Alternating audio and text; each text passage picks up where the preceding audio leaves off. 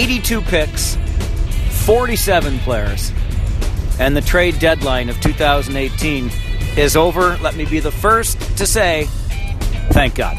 Were there only four teams that picked up players, or did it just seem that way? It did. And the other thing that I noticed this year is that the Eastern Conference teams that were buying were all buying Western Conference players. Well, it's no surprise. One of the, the biggest seller by far was the London Knights, and it's no surprise that London didn't want to trade any of their players to a Western Conference team, or maybe just Western Conference general managers just didn't want to give anything to London. Either way, Eastern Conference, you know, pegged off a bunch of Western Conference players. But why would they do that, Mike? Is the Western Conference better than the Eastern Conference? Do you want to do this right now, or should we save it for any other podcast we do? Because we know that there is a power imbalance in the Ontario Hockey League. We got into the realignment discussion on Twitter about two weeks ago. And when talking about realignment, we should also talk about rebalancing and get a little bit more cross conference play. Let's move to a 1 to 16 playoff format and so on down the line. But again, we could talk about that on any podcast. We, since you mentioned the London Knights, are currently on the way home from London on a very foggy 401, and Poper was just singing on the road again. I think. I think the listeners, the, the six listeners of this podcast, were robbed from those dulcet tones. On the road again. Attaboy. there you go. That's really all I know. On the road Can't again. wait to get back on. Yeah, I knew. I should have Yeah, known that one. that Yeah, one, on the road again. That's right. Yeah, that's about it though. All right. Who sings it? On the road again? Yeah. I should really know this. Oh, stumped them. Right off the top of my head, I should know that that was uh, Conway Twitty. Oh, was it? There. Ladies and gentlemen, some Conway Twitty. I really have no idea. I can't. Oh no, of course. Wait a minute. What am I talking about? Not Conway. It was Willie Nelson. What? My brain's on hockey and 82 picks and 47 players. Willie Nelson sang the Ding Dang song. Yeah, it's on hockey, or maybe you've just been hanging out with some Willie Nelson. You know, That's not true. It's legal in Canada this year anyway. July 1st. Willie Nelson just had to cancel a concert, actually. Did you know that? He, he was getting sick. People say he couldn't breathe on stage, probably from all his inhaling. But anyway, it's a true story. Not even a joke. Don't joke about things like that. No, no it wasn't. And it seemed like uh, uh, a lot of the Eastern Conference teams were high on the Western Conference players. and not joking even a little bit. Okay, since we're talking about the East right now, let's stay there. Uh, I think it turned into an absolute arms race between Kingston and Hamilton. One move, then another move, and a counter move, and the Barrie Colts got left saying, "What on earth are we going to do?" Yeah, we, everyone was waiting for. We were just talking on the broadcast tonight. It was like Kingston's going to make a move. Okay, well then Hamilton's going to make a move. Oh, what's Kingston going to do? Kingston does this. Hamilton does that. All while Barrie just sat there and watched. And I mean, but picking up Dmitry Sokolov from Sudbury, I like the pickup. He's a proven goal scorer, second most goals in the last two and a half seasons in the Ontario Hockey League. Um, I think that what you have to remember is they picked up TJ Fergus from Erie earlier this season, and then they picked up the OHL's leading scorer in uh, Aaron Luchuk earlier this season. So it wasn't a lot of deadline moves, but they've made some big moves even before that. Their other big pickup was obviously um, Leo Lazarev. So I, I, I like where Barrie is. It wasn't as a flashy of a deadline, but you put those four up against Kingston's four, and pretty big names all around. You mentioned goaltending, and I'm not sure there was a team that was talked about as the deadline approached that didn't want to upgrade in goal. And yet, what goaltenders moved? Mario Culina came to the Kitchener Rangers for an eighth rounder, and I think that was it. Yeah, there was no other goaltenders, and it, I've said it numerous times. It's the most position, or uh, the most important position on the ice every single night, and it can win or lose you games and championships, and especially in this league where leads can change so quickly, and offenses of, plethora around the league. Goaltending is so key, and that's why every team was calling Warren Rychel, asking what the price tag is going to be. So the Barrie Colts get off to a blistering start in the Eastern Conference this year. Of course, Svechnikov a huge part of that before he gets injured. But if we look back pre-deadline, as you mentioned a moment ago, it was the Hamilton Bulldogs who blinked first and basically said, "Okay, Barrie, we see what you're doing, so we're going to add early." And they pick up Ryan Moore and Nick Caamano at a price, quite frankly, that you look at when the deadline rolled around, and they got themselves a bargoon, I think, on those two players. But that was kind of the beginning as Hamilton steps up and asserts itself and says, okay, we're going to challenge this Barrie team that's off to such a hot start and see what we can do. And then all of a sudden, out of nowhere, and people, well, maybe not out of nowhere, people will have said that the Kingston Frontenacs were going to be in sell mode, but they couldn't get the price they wanted on some of their assets, most notably their goaltender. And so they decided, fine, we're going to step up and compete with this arms race. And along comes Gabe Vilardi and Sean Day, and that race was quite literally on because then Hamilton answers to that, and Kingston answers again, and, and they just kept going. Yeah, it was crazy to see. And uh, when you have a top goaltender in the league like Jeremy Helvig and you don't get the price that you want to pay, then you obviously turn around. You're like, okay, well, then we're going to go for it. We have one of the best goaltenders in the league, and why not? Like I said, the goaltending can steal you some games. And to make those those trades with a couple of the top Western teams in, in Windsor and London, they've really solidified A, their power play, and, and B, shown those players on that team, like a Ted Nichol, who's been there for forever, it seems, that you know what we, we understand what you, you've done for this franchise, and we're gonna want we want to send you out as a winner. Uh, I love the moves Kingston made. You mentioned Moore and Caamano in Hamilton. They like Flint got, got fleeced on that deal. Looking back, like that could have been an eight pick trade that Flint left on the table because they traded early, and maybe that's why we see teams not wanting to do that with assets because I, I am a firm believer make the trade in you know October. Let the let your team find some chemistry because you know 20 games left 28 games left in the season it's it's tough to find chemistry. And obviously the ebbs and flows of the league it would be a lot nicer if you had those guys on your roster for a full 50 games. You can climb the standings and get a home ice. They did do better I think uh, Flint did in the Nick Mattinen deal uh, as he goes to Hamilton for a much more deadline friendly or deadline type price. I'm pretty sure, uh, and I don't have the numbers in front of me, I'm sorry, but I'm pretty sure that the Firebirds flipped Mattinen for more than they paid to get him from London. Well, it's probably because the GM said, listen, I took a beating on the first one, you're going to overpay. That's right. Uh, it, it, was an interesting trade uh, when Moore and, and Caamano went to Hamilton in the first place. That that Hamilton offense is pretty lethal right now, and I think they're they've only lost two or three times since Moore and Caamano have went there. It's worth noting that the Hamilton Bulldogs were in on the bidding for the 2018 Memorial Cup, which we know will be played in just a few months now out in Regina. But the Bulldogs obviously thought when you go into the bidding for the Memorial Cup that they were going to have a competitive team, and they have certainly asserted themselves as such now that the deadline has come and gone. You said earlier that the London Knights were the biggest sellers in the Western Conference, and obviously with the names they move out in Pu and Jones and Thomas and Miletic, those are high octane players. But the Windsor Spitfires weren't exactly shy about making trades as well. you mean the Kitchener Spitfires? Is that, is that what we're calling them now? No, they were obviously moving some of their big pieces. I think we all expected it, and I think that's why Warren Rychel kept those players around for as long as he did. I mean, not that many, not that Brown, Day, or uh, Vilardi played much or at all. Um, but it, it's a way to still p- bring people to the rink, get your team in a in a playoff spot, and hope Michael DiPietro can keep you in that playoff spot.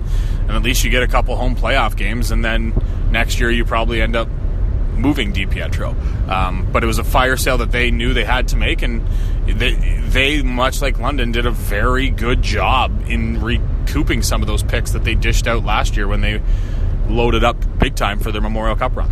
You want to hear some crazy numbers? Sure. Windsor Spitfires, 2017 Memorial Cup champions, you just mentioned, they needed to recoup some of those draft picks. After they won, well, because of the way the draft happens, they actually had the draft prior to winning the Memorial Cup. I'm ne- I don't, I've never understood this, but anyway, draft happens in their Memorial Cup season. And the Windsor Spitfires had, are you ready for it? One. One pick in the first four rounds. That was it. One. Now, Warren Rychel, who says there's no sense doing half a rebuild, left pretty much the only asset in the border city as Michael DiPietro. But in his moves, are you ready? 21 draft picks have been returned. 12 of them are second rounders. And that one pick in the first four rounds last year, Nathan Staios, is now joined by two more top 20 picks from that same 2017 draft class in Grayson Ladd from the Kitchener Rangers and the Austin McEneny and Logan Brown deal, and Cody Morgan of the Kingston Frontenacs in the Vilardi and Day deal. So now Warren Rychel has in his arsenal three of the top 20 picks from that 2017 draft class, and he has restocked his cupboards with 21 selections in future drafts. Three Memorial Cups in nine years. That is not by accident. He knows what he's doing. And uh, that's crazy the amount of draft picks that he can recoup in one year at one trade deadline without trading perhaps his biggest asset of them all, while still giving his team a chance to contend in the postseason this year. There three Memorial Cups in nine years. There might not be a better GM in the league, and I don't think he gets the credit that he deserves. Now, counter that with Dave Brown and Erie, who didn't have the same number of assets to sell, obviously, uh, coming off the OHL championship for the Erie Otters, and to back to back to back 50 win seasons. Are you kidding me?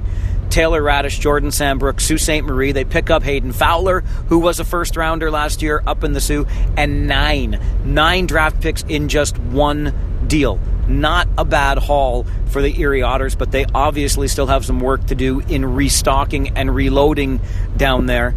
And then if you look at the Eastern Conference, you go from teams that were sort of recouping to teams that were selling. We talked about the big movers in the East, the Kingston Frontenacs and the Hamilton Bulldogs. The Kingston Frontenacs parted ways with the aforementioned Cody Morgan and 12 draft picks. Eight of them were second rounders. And then how about those Hamilton Bulldogs? See you later. 16 draft picks. 16! Nine of them were second rounders, and Connor McMichael is also now a London Knight. Uh, even the Rangers, they got rid of seven second rounders at the trade deadline this year. But you, you talk with Mike McKenzie, the Rangers general manager. He had three seconds this year, and he only dealt one of them. So he great job in dealing second or in dealing second rounders for your overagers, but while also still holding on to a couple to give yourself a future. And that's why we see Dave Dave Brown down in Erie making that and trying to get the biggest haul he could for Taylor Raddysh because he knew he had gotten rid of so many picks last year that he needs to recoup, and that's how you do it. These GMs don't do it by accident. That's why no general manager is, is scared to trade draft picks for big names like we saw again this year because they know that the turnaround is going to come back to them when they then have assets and they can drive the price up. And that, that's the price of currency right now is that it's draft picks. Very, we talked about it. Very seldomly do you see a player for player deal, or even a couple players for a player. It is always give me draft picks, and the number of draft picks right now being passed along per deal in the Ontario Hockey League is, is getting out of control. Really, it's not about. I think I was reading on Twitter. I really think the league should go back to where you can trade first round draft picks, and I think by doing that, you'll cut down the number of draft picks being dealt per deal because it's crazy right now.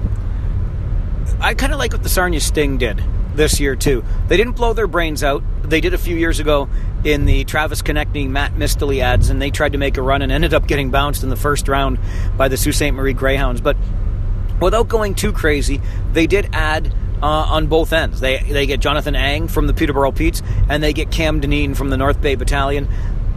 They're they're decent in goal with Justin Fazio. He's, he's not going to set the world on fire, but he's competent, and, and the team's going along great guns. Of course, any team with Jordan Kyrou, I think you try to, to put something else around him and, and take your shot in what might be the widest open Western Conference that we've seen in quite some time. If you looked even a season ago, you could pick the London Knights, Erie Otters, Sault Ste. Marie Greyhounds, or Owen Sound Attack as prohibitive favorites this year it's a little more open.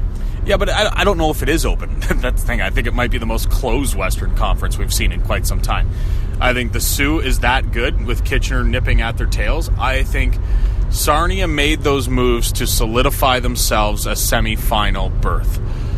Because I don't, at least on paper, I don't think they can touch the Soo or Kitchener, and I'm not sure many teams are even going to give the Soo a run for their money, and that's that's why when London was in the talk for Taylor Raddysh, when they realized the price tag that it was going to cost, and it was better for their franchise to bow out because they they realized like th- that's a team we talked about those four guys they traded out of London, like that's a team that went 27 wins in their last 34 games or something since going 1 8 and 1 to start the season. It's a very good hockey team that was rolling. They won 6 of their last 8 before the trade deadline.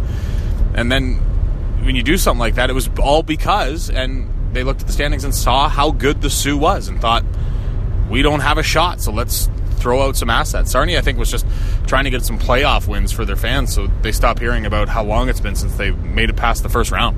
I hope they can do that uh, for the sake of the franchise and the fan base there in Sarnia, which I think has been energized this season.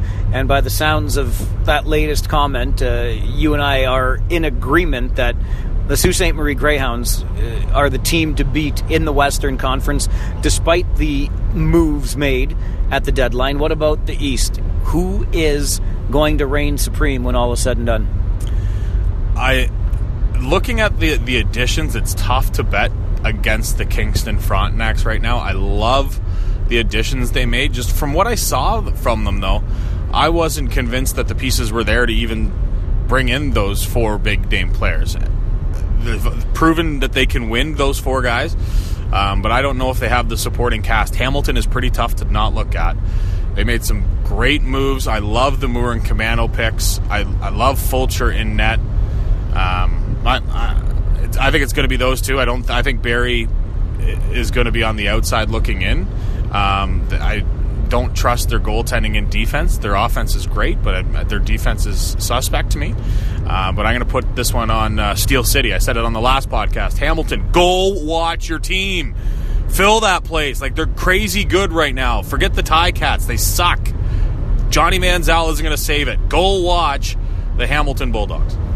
I'm going to just hope for the Kingston Frontenacs. I love the city, and they have gone out and I mean, they have really laid it on the line, much like the Sarnia Sting in the West. Uh, not a lot of playoff success to speak of, just two playoff round victories in the past 10 seasons for the Kingston Frontenacs. Um, or is that two playoff appearances? Man, oh man. No, no, it's two uh, two playoff round victories. I was thinking of when they were up against Peterborough, three games to none, and, and the Petes came back to, to beat them just a few years ago. Anyway, the the Fronts have laid so much on the line right now. They do not have a second round pick in their cupboard until 2028. That's a far ways down the line. So, like, no second rounders in 10 years, is what you're saying. That's exactly what I'm saying. Wow, yeah, they better win because those four guys that they got are not going to be back next year. I don't think. So you're not going to be able to flip them again for more picks, and I don't think you have the assets coming back next year that would bring back a lot of those picks. It, interesting to say the least up in Kingston, but my my head says Hamilton. My heart for for uh, Ted Nichol up there. I, I, hope he wins a championship. Listowel's own. Shout out Letterkenny. So if you think that the league might want to revert to allowing first round picks to be traded again to try to cut down on the madness, I still think, I absolutely believe that we have to cut down on the distance out these picks can be traded. That also, I think, would cut down on the lunacy. And I don't want to, I think we've had this conversation on previous podcasts. And I, am less concerned now with all the jokes that go around saying, you just traded for a kid in kindergarten. I don't care about that so much as I care about the fact that it's almost too easy because we know that teams will recoup those picks. Like you saw Dave Brown recoup nine in one move this season. He's got more work to do, but that's a big chunk of it done. You saw Warren Rychel essentially turn everything over in a season. It's pretty incredible stuff. But I think if we if we tighten up those rules just a little bit on how far out you can trade a draft pick, it makes them more valuable, obviously, and it makes the GMs work that much harder. I, I think the, the, the re-implementing allowing you to trade your first rounder will also do that. It'll cut back on how many years away we're trading picks. Um, it is getting lunatic or lunacy right now. It is getting crazy anyway. Um, I, it's It's interesting to me, though, and it's almost like collusion in a way, where the GMs have just discussed that, you know, everybody help everybody out because everybody's not going to be going for it at the same time, and then we can have better teams and we'll win all the Memorial Cups because that's the way it seems to go in the Ontario Hockey League. If you look at the, the QMJHL and the Dub, they don't make the kind of deals that we're seeing in the Ontario Hockey League each and every year. There was a three player deal out in the dub, and I'm trying to remember who it was. It was Lethbridge, and I, I don't think it was Prince George. It was Lethbridge anyway. Traded their goal goalie, their captain, and an assistant captain on defense, and their haul wasn't even near. I don't believe what Erie got for Taylor Raddysh. It, the deals are a lot smaller. They're a lot more technical, and, and the price tags just aren't as high because I don't think that they're helping each other out as much as the OHL teams are, and that's all it is. It's we'll give you our player. We have no problem helping you go for a run, but when it comes down to it, we want to have a player from you later, and you help us out. Th- those conversations happen. It doesn't take a rocket scientist to, to notice it, and I think in a way it's helping our game, but I think in a way it's also hurting it. We're going to have lots of fun down the stretch. Any Ontario Hockey League fan will do that at this time of the year because the teams have loaded up that think they're going for it. Other teams have said, here's a look at the future, and hopefully the future's not bleak for long, and, and we'll see how it goes. But it's, it's a great time of year to be uh, even just a, a, casual fan of this game. Get out to your local rink, watch some of these players who may be making the jump to the next level after this. And hey, as always, if you think we're full of crap, let us know. You can email mike at 570news.com or tweet me at farwell underscore OHL. You can email me at pope at 570news.com. How about that one? I like it. Or you can tweet me at underscore Chris Pope. And a reminder subscribe to the podcast if you're a listener for the first time or if you've just been listening every week. Go and subscribe, leave us a comment, and toss us a couple ratings too if you have time. Pope's favorite thing is online criticism. So go and get him. Pope at 570news.com. It's pretty fantastic. I hope that's not a bounce back. Uh, it might be. I don't know yet. wow. Wow. Okay. Uh, as we are, this is a strange week for us because there will be no Kitchener Rangers game at the Memorial Auditorium on a Friday night. I said, what? I know. So what we're going to do is head into Michigan and uh, play the Saginaw Spirit on Saturday. And while we are there, we're going to have a conversation with uh, a former head coach in Kitchener. I, I, have no idea who that might be, but he's going to be in Saginaw while we're in Saginaw, and we thought we'd sit down. He's already agreed in advance. So here's the shameless plug for uh, the next pod. A former OHLer, and of course, you can't talk about him without talking about his alma mater. He wears an X ring. That's all I'm going to say. I'm sure it will come up in conversation. It usually does. You talk about him being a former OHLer. Every time we visited the rink where he toiled in the OHL, they would have a trivia question with his name attached to it. He was the Iron Man for that franchise. We'll ask him about that too because he loved it every single time we went there. Well, he's back in that state right now.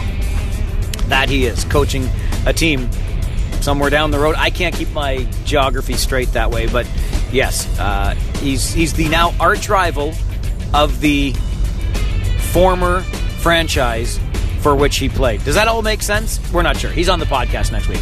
Clear as mud, much like subscribing to our podcast. Available on the podcast app and all podcatchers, 570news.com, or on the Twitters. I'm Farwell. And I'm Pope. And that is the Farwell and Pope podcast. I'm Matt Cundill, host of the Sound Off Podcast, the show about podcast and broadcast. Since 2016, we've been speaking with amazing people who have populated your ears for decades. Legendary broadcasters, research wizards, talent experts, podcasters, voice talent. Almost 400 stories, all for free. Subscribe or follow the Sound Off Podcast on Apple Podcasts, Spotify, Amazon Music, or at soundoffpodcast.com.